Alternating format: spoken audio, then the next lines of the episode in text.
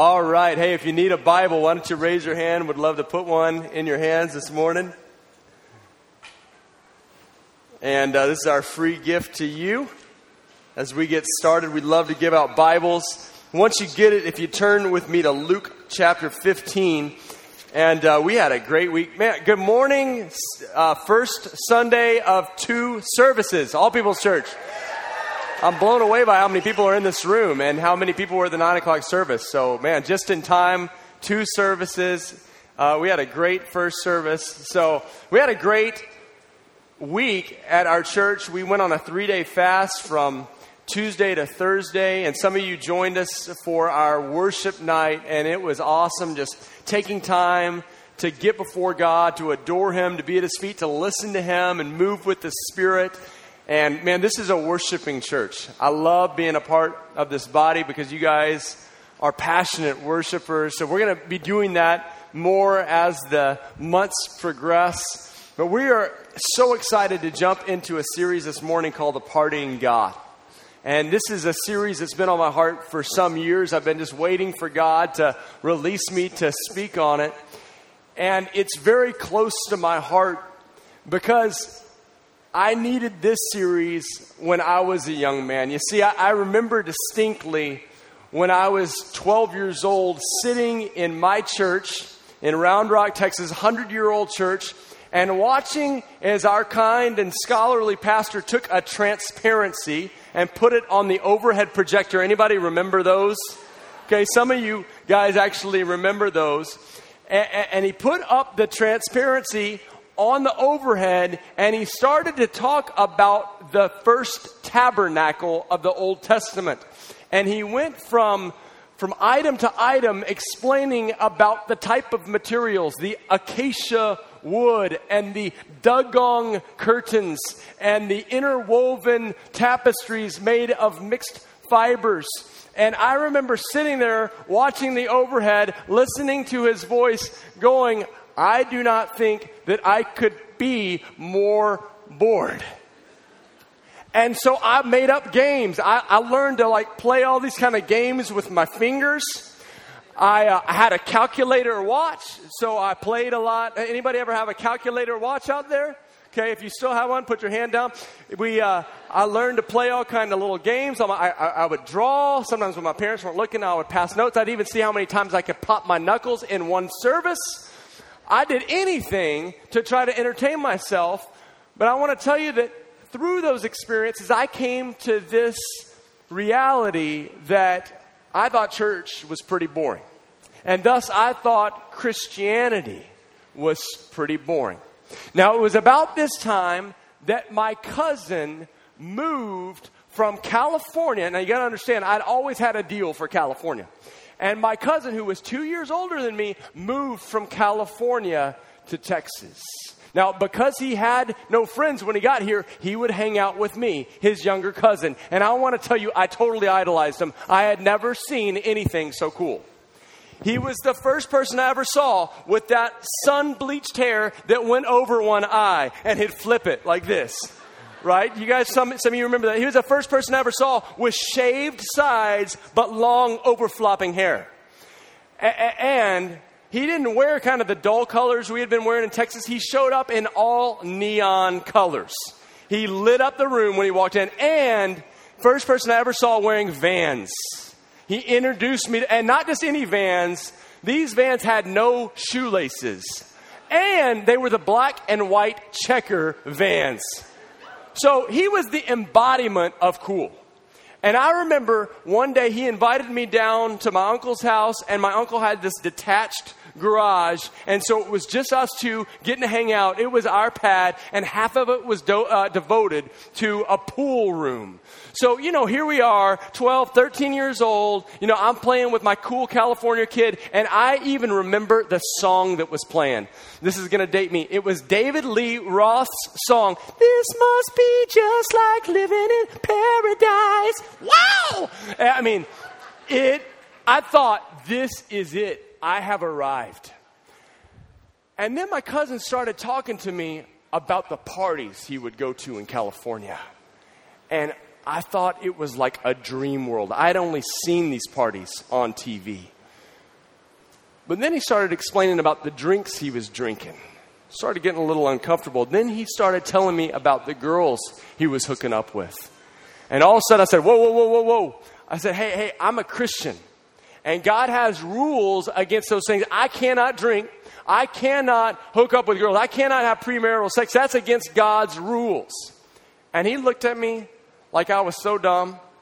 And he said, Robert, if God is so good, this God you're talking about is so good, then why would He want to keep me from having fun? And you know what? I didn't have an answer for him. His question just totally stopped me in my tracks. He said, If God is so loving, why would He keep these wonderful gifts from me? And it just sent my little seventh grade mind reeling. You know, I think if we were honest, that a lot of us have, have had those kind of questions. Have you ever had that kind of question before? If God is so good, why does He want to keep me from the things that look so fun and exciting in the world?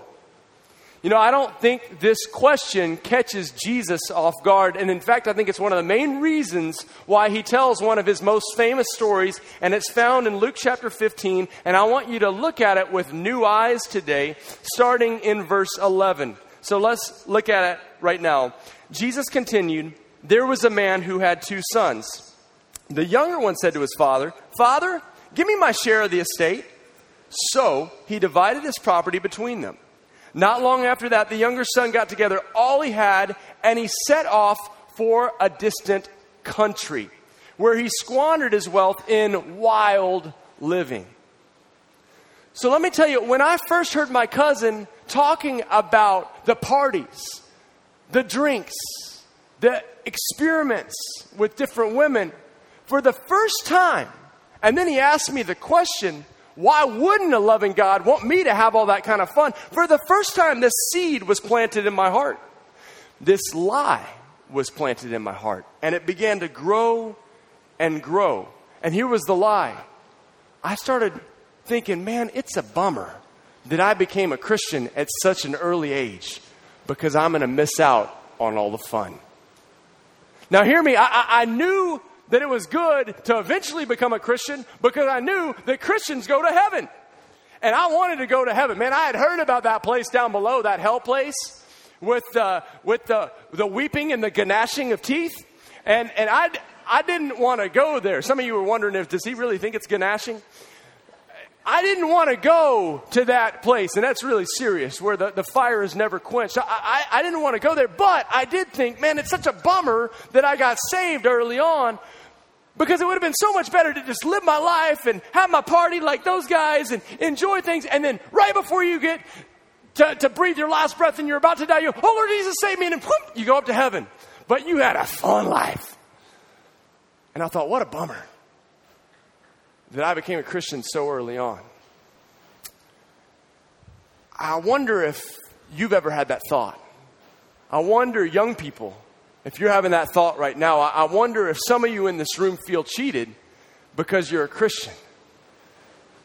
And I believe that that's not just a few of us, that that's the age old question that the people of faith had to deal with. And in fact, we see it at the very beginning of the Bible. If you'd put your little tabby thing in your, in your Bible in Luke 15 and turn over to to chapter 1 of the Bible, or, or, maybe put your hand there and just keep it there, but turn over to Genesis chapter 1 because I want to show you that this is, this is the oldest trick in the book.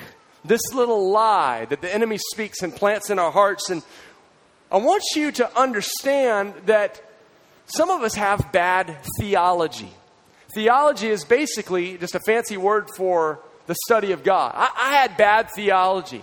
I started thinking that God was holding out on me, that God was keeping his best from me. And, we got to go back to the beginning to understand who God really is. In verse 26 of chapter 1, it says, Then God said, Let us make man in our own image, in our own likeness, and let him rule over the fish of the sea and the birds of the air, over the livestock, over all the earth and over the creatures that move along the ground. So God created man in his own image. In the image of God, he created them male and female. He created them. And God blessed them and said to them, Be fruitful and increase in number. Fill the earth and subdue it. Rule over the fish of the sea and the birds of the air and over every living thing and, and that moves on the ground. And then God said, I give you every seed bearing plant on the face of the whole earth and every tree that has fruit with it. They'll be yours for food. And then skip back down to verse 31.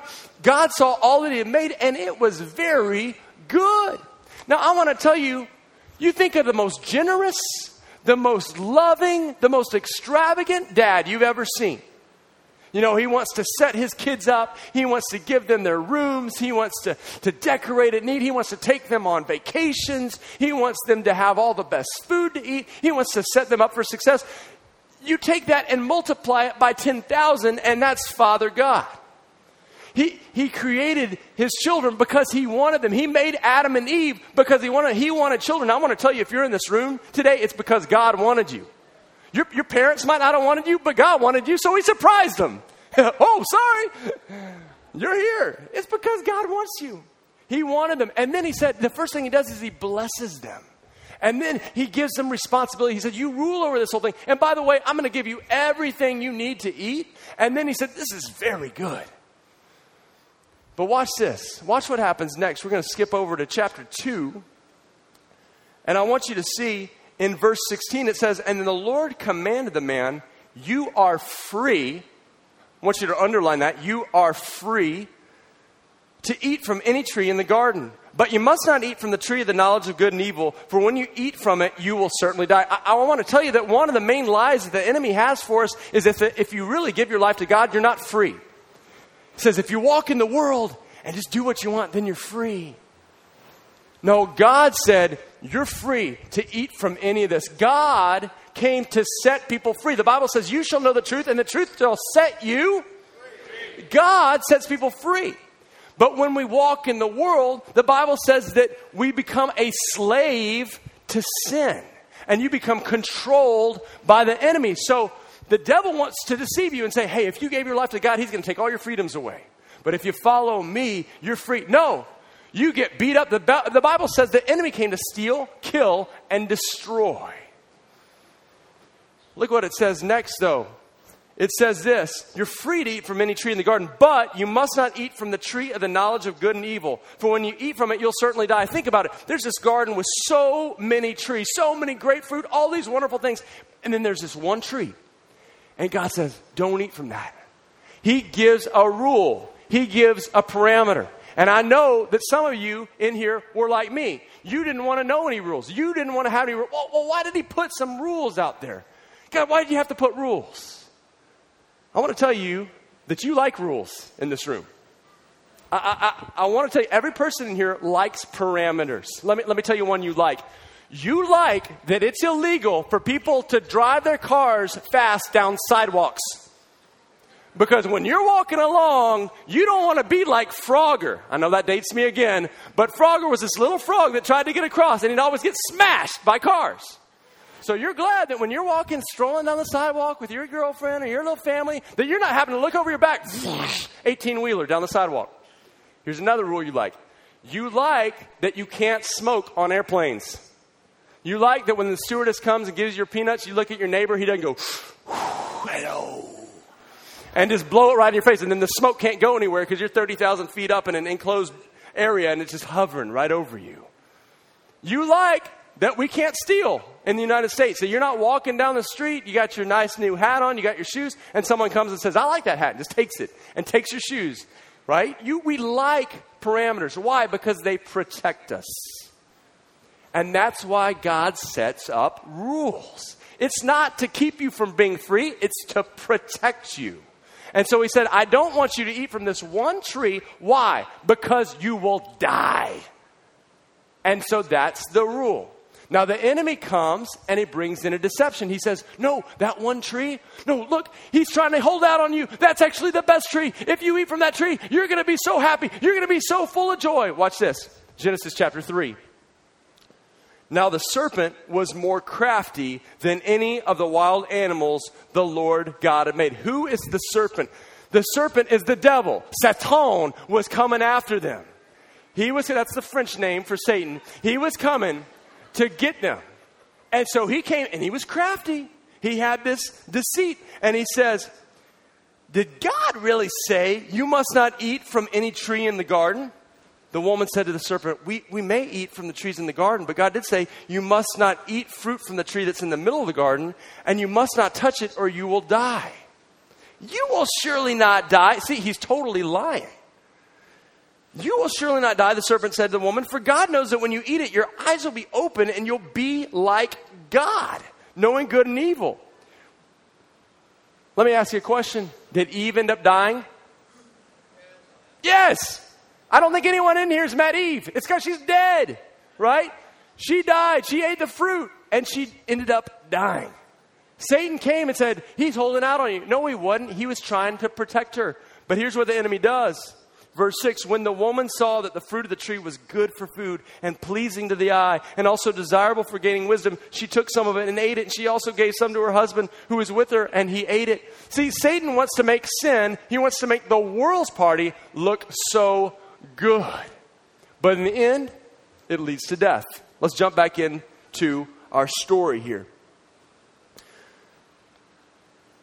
I, uh, I got deceived. I got deceived by the enemy. I, I started to, to, to watch stuff, you know, because my, my cousin was saying, hey, you're missing out. So what I did is I started watching shows that, that were bad for me.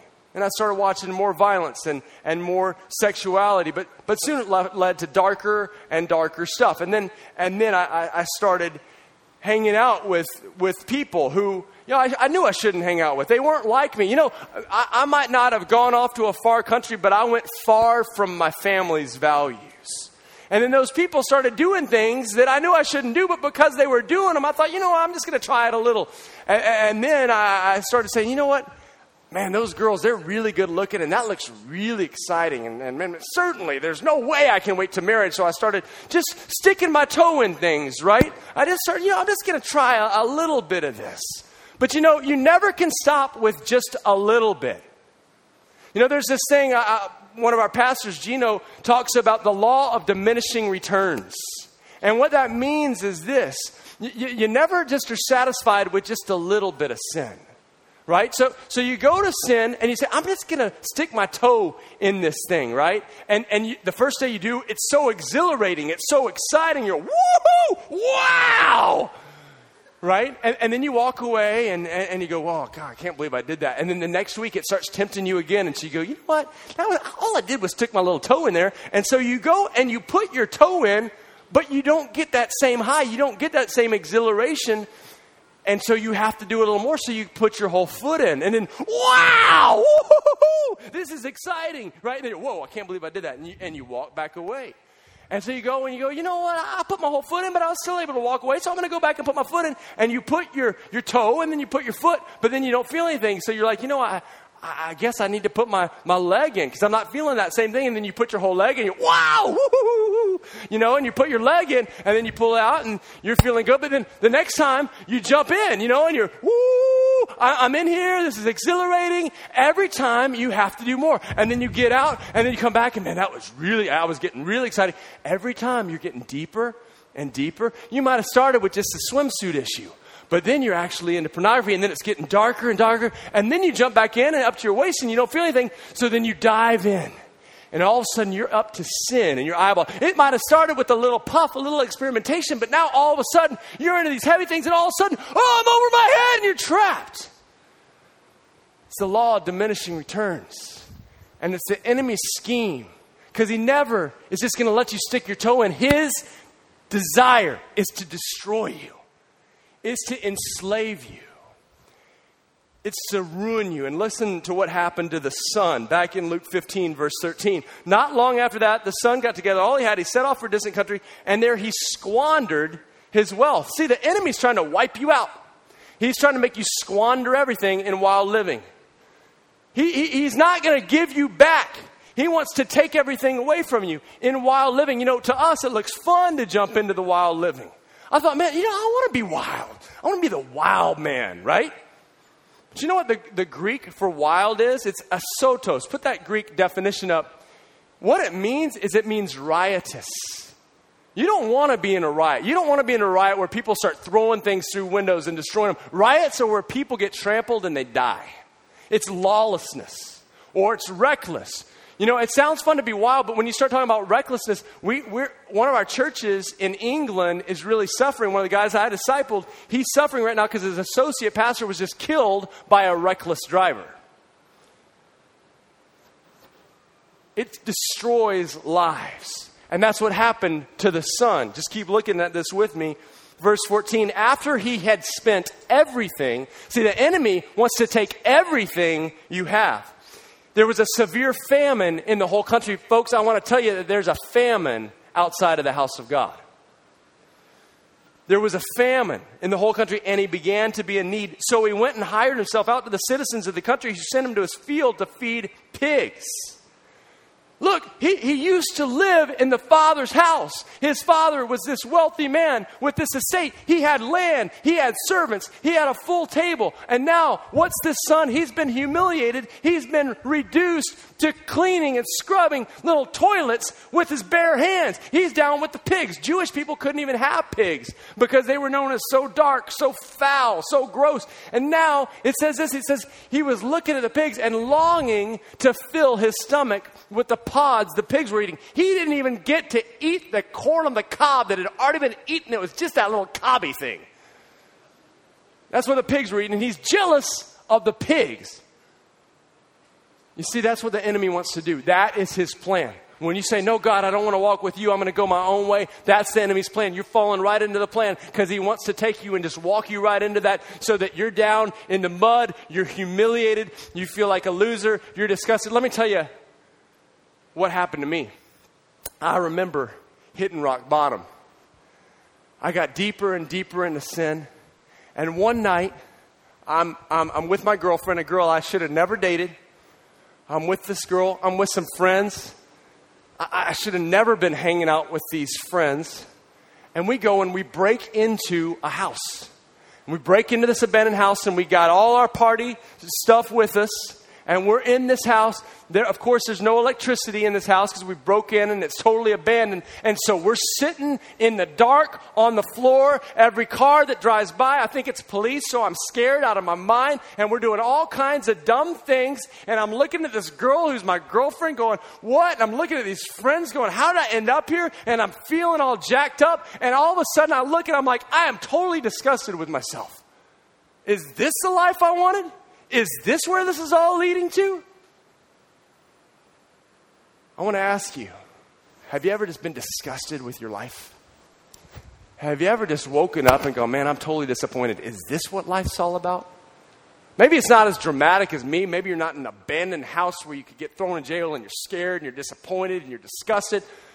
But maybe you've been running after something to fill your voids and fill your needs, and you just look at yourself and go, Is this it? Is this all that life has to offer? Are you serious? I'm such a loser. So, what happens next? It says this Luke 15, 17. When he came to his senses, he said, How many of my father's hired servants have food to spare, and I am starving to death? You see, he came to his senses. Let me tell you how I came to my senses. It's pretty interesting. Two men Two men intervened in my life. The first one was Garnet. He was my age. I get this letter in the mail from Garnet. He was a kid from my church. He writes this letter to me and says, Dear Robert, you call yourself a Christian, but you live like a pagan, and you're destroying your reputation and you're destroying your life. And oh, I was mad. Oh, I was so mad. I took out a piece of paper, I took out a pen, and with all my forcefulness, I wrote, Mind your own business. You don't know me, you don't understand me, you don't understand what I'm doing. And I sent it and I mailed it. And as soon as I mailed it, all of a sudden, conviction whoo, came over me.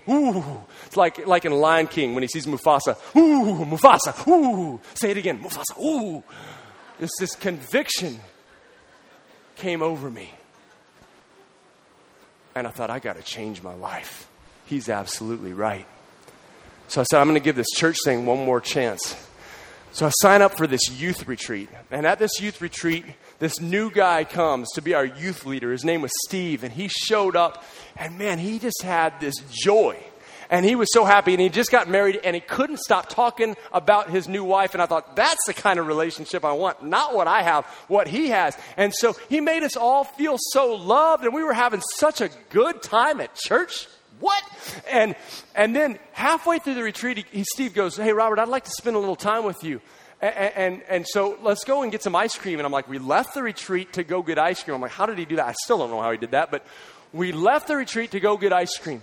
And we're walking out, and there's two gothic kids sitting outside, and they're all dark and, and in all black and just kind of sitting there all gloomy. And Steve goes, Hey, let's walk over to them. And he walks over, he's like, Hey, guys, my name's Steve. How are you doing? And they're looking at him like, Why in the world would you be talking to us? But he was so kind, he started asking them questions, and these kids start warming up to him. And I'm like, How, how are you doing that? That is impossible. And then he starts talking to them about Jesus. And I'm like, You can't do that. You, these guys are dark and gloomy, and, and all of a sudden they're, they're in this totally engaged conversation, and my jaw's just dropping watching Steve. And we walk off from them, and I, my mind is blown because the juxtaposition between Steve and his joy and his lightheartedness and his love, and these kids in gloom and darkness was just, it was deafening to me. I, I was just astounded by the difference between the two. And we walk off, and Steve looks at me and he goes, Robert, you're a leader. And you're going to either lead people straight to the pit of hell or you're going to lead them to the joy of Jesus. It's time for you to choose. Hello. You know, and I kind of was shell shocked, shell shocked, and kind of staggered back. But I, I, I want to tell you that instant, I made up my mind. I want to be like you, Steve. I want to lead people to Jesus. I want the joy. I want that boldness that you have. I want to be like you. And it made me come to my senses. And I said, God, I want to walk with you. I want to follow you. And that's what began my little journey from that point. Look at what the Bible says in verse 17. It says, When he came to his senses, he said, How many of my father's hired servants have food to spare? But here I'm starving to death. Verse 18, I will set out and go back to my father and say to him, Father, I have sinned against heaven and against you. I'm no longer worthy to be called your son. Make me like one of your hired servants. So he got up and went to his father. I want to point out one word, and if you're taking notes today, I want you to write this down. And it's not a popular word today. And that word is sin. That word is sin. You see, the young man saw that he had sinned. I want to tell you that in today's society, the word is tolerance. I, I want to tell you, you can go and look at anything you want in the old days, you, if you wanted to go and look at, at some, uh, some bad images, you had to go into the gas station and kind of embarrassingly say, hey, behind that black stuff, give me one of those magazines. Nope. Now it's just coming at you. It's free. It's accessible. You can watch what you want on TV. You can do what you want on the internet. You can look at in your pocket. I want to. You can smoke what you want. Want, our government is making these things legal. You can do almost anything. You can sleep with who you want. It doesn't matter if you're married. I mean, who's getting married anymore? It doesn't even matter what gender they are. You do what you want. Here's the one thing you can't do you can't call someone a sinner. You can't say something's sin. That's the one thing you can't do today is say that's a sin. Are you with me? And here's what happened this young man saw that he was in sin and he realized this sin is killing me. And I want to tell you until you understand that your sin is separating you from God, until you understand that your sin is killing you, and until you call sin a sin. You see, I was in sin up to my eyeballs, folks. But every time that conviction would come, I'd push it down, right? And say, you know, but what I'm doing is fun. Or I'd say, hey, but that's what they're doing on TV. Or that's what the world's doing. Or, or that's even what my Christian friends are doing. I want to tell you, you can always find someone that's doing something to justify your sin. And so you can just push it down. But that son, he said, I have sinned. And he realized my sin breaks the heart of God. And you see, our sin, the Bible says it separates us from God. For all of sin and fallen short of the glory of God. But God doesn't leave us in our sin. He doesn't come to condemn us. He comes to set us free. And that's why Jesus died on the cross, men and women. He died on the cross because he didn't want you to live in your sin. He didn't want you to have to pay for the price of your sins. And so he died on the cross. And the Bible says he himself bore our sins on his body on the tree so that we could die to sin.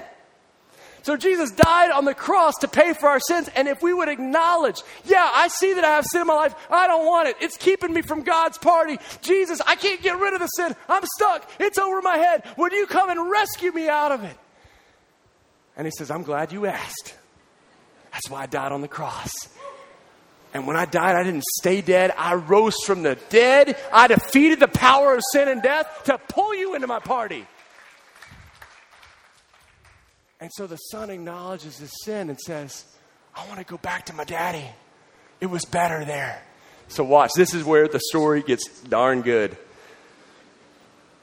It says, verse 20, but while he was still a long way off, his father saw him and was filled with compassion for him. And he ran to his son and he throws his arms around him and he kisses him. You know, we would think, I would think that a father whose son is rebellious would be sitting in his study, tapping his foot, you know, and the son comes back and he's like, Now tell me what you did. Okay, okay, okay, okay. Anymore? Okay, okay, okay. Now go to the corner and I'll see you in 20 years. That's not what the father does. The father now, listen to me. A lot of times when we talk to people about God, they're like, don't, I don't want to hear about God. What has God done for me? Who is God? I'm angry at God. I think if they saw how good He was in this verse, they would change everything because how does the Bible paint God? It says that he's standing there just looking. He's not sitting back in his study hoping that son comes back so he can give him a tongue lashing. He's standing on the edge of the road going, Where's my son? I've been waiting for my son. Where's my boy? Where's Johnny? Where's Jasmine? I see her. I see him. And what does he do? He picks up his robes and he starts running. That's the Father. Jesus is talking about the Father running to you. That's crazy. Can you imagine the Father just taking off running at you? I'd be scared, right? Here he comes. He's running. And what does he do? He doesn't come up and give him a Bible beating. No, it says he throws his arms around. He's wrapping him up. Can't you see the son? Oh, daddy, oh, let me go, you know? And no, I'm not letting you go, boy. He's wrapping him up. I love you. And he doesn't just stop with a big embrace. Then he starts kissing him right? I just see, mm, mm, mm, that's what I do. That's what I do to my boys every night. I mean, some days we have bad days, folks. I have a boy at four, six, and an eight year old. It is not always heavenly in my house, okay?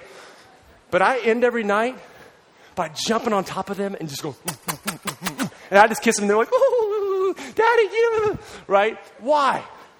Because a kiss is the ultimate form of acceptance and love. And that's what this daddy does. But he doesn't stop here. Watch what happens next.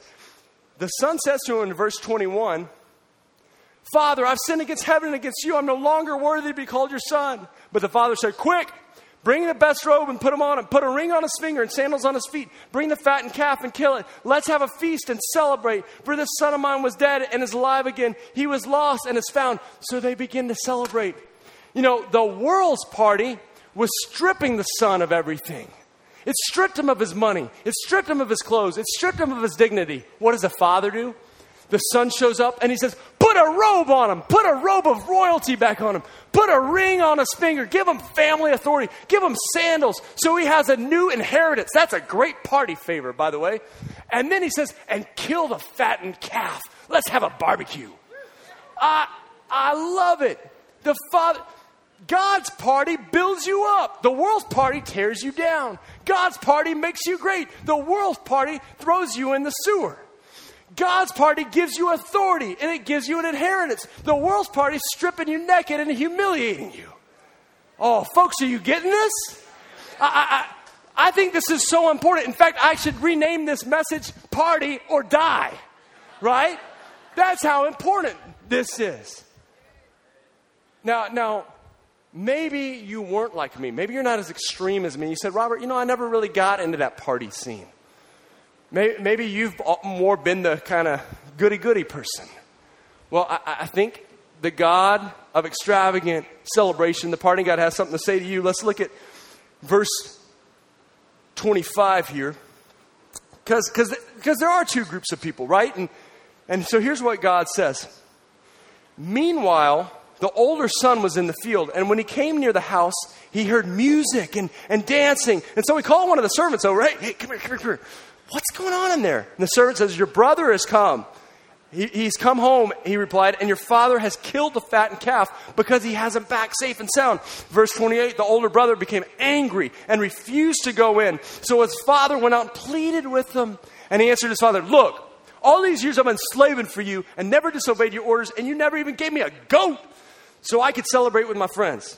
But when this son of yours has squandered your property with prostitutes comes home, you kill the fattened calf for him. Now look at what the father says My son.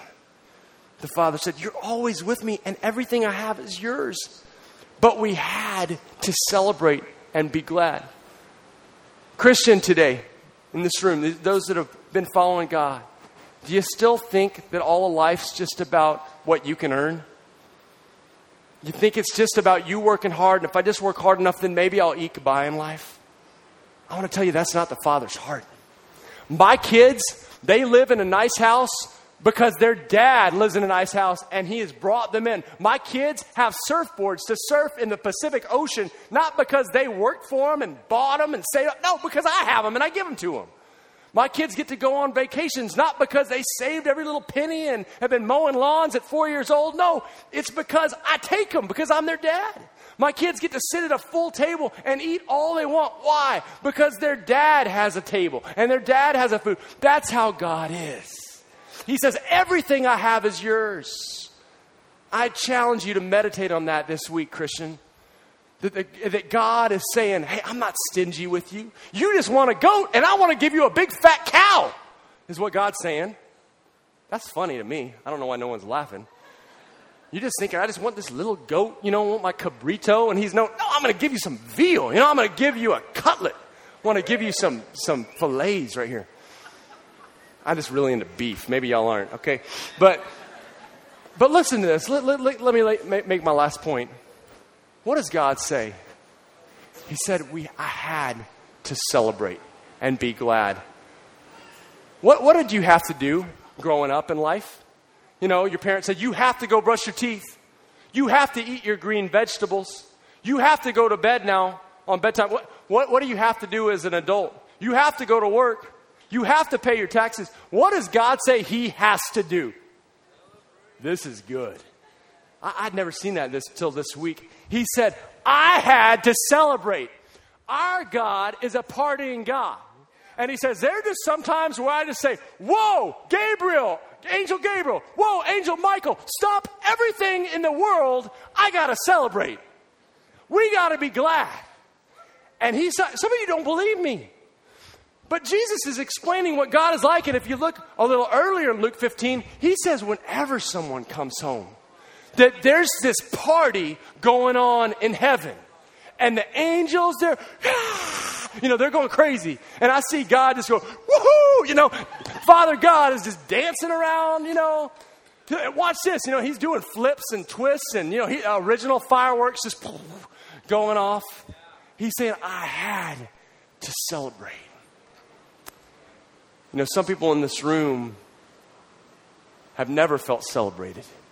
You've never felt like people were celebrating you. Maybe you never even had a birthday party. But I want to tell you that when you give your life to Jesus, that all of creation and all of heaven stops and there is a party. And God is yelling, Sam! Woohoo! He's come home! Strike up the celestial bands! Wow! And it is, it's going crazy. God is a God who celebrates. And I think that this is so important that we're going to devote the next six weeks to looking from Genesis to Revelation so that you can understand that God is a God of extravagant celebration. Let's close our eyes and pray.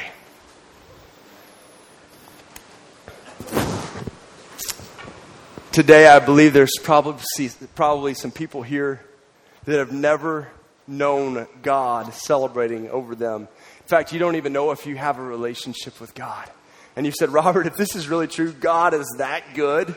He wants to celebrate me. He wants to lavish His love on me. He wants to provide for me. Then I want to know Him. Well, friend, I want to tell you It just starts with you inviting Him into your heart. That's why Jesus died on the cross for you to pay for the sins. Your sins separated you from God. But if you'll ask Jesus to take away your sin, you'll put your faith in Him, He'll come in and He'll give you new life, and you can know this partying God. If you want that this morning, I want to encourage you to just pray a simple prayer with me. You can just repeat right after me. If you say, Robert, I don't know if I really have a relationship with God, but I want to nail that down today once and for all, just pray right after me. Just say, Dear Jesus, I need you. Thank you for dying on the cross for me. Thank you taking away my sin. Thank you for rising from the dead. Now come into my heart. Wash me clean and give me a new life. I want to follow you